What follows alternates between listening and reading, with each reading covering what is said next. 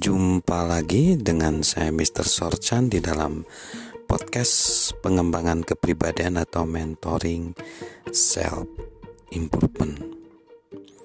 Nah, orang yang ingin meningkatkan nilai orang lain secara terencana, dia ingin melakukan setiap hari guna meningkatkan derajat orang lain dia menggunakan seluruh keterampilannya, kemampuannya, sumber daya dalam dirinya. Dan itulah tujuan mereka. Mereka selalu aktif mencari cara untuk membuat kehidupan orang lain menjadi lebih baik.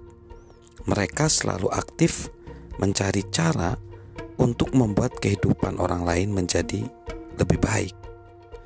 Coba perhatikan contoh misalnya seorang bernama Daine Koskotska. Dia seorang broker real estate. Dia memasang alarm dua kali sehari. Pagi hari, alarm berbunyi dan memunculkan pertanyaan, siapa yang akan mendapat bantuan darimu hari ini? Pada pukul 20, alarm kembali berbunyi Bagaimana kau membantu orang lain hari ini? Jika hari ini dia merasa belum membantu orang lain, dia takkan tidur hingga tujuannya tercapai. Juga ada seorang penulis dan juga seorang entrepreneur Chris Estes.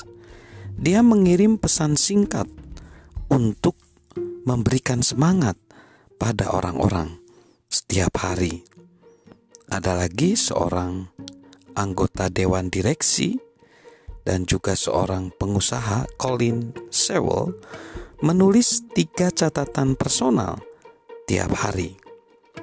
Kita nggak perlu jadi seorang mega bintang untuk meningkatkan nilai orang lain di sekitar kita.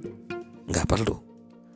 Novelis Inggris George Eliot George Eliot berkata, cobalah peduli hal lain di dunia ini selain memuaskan ego.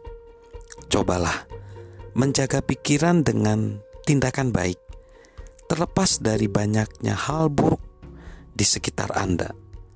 Lihatlah hal lain dalam hidup Anda selain diri Anda sendiri.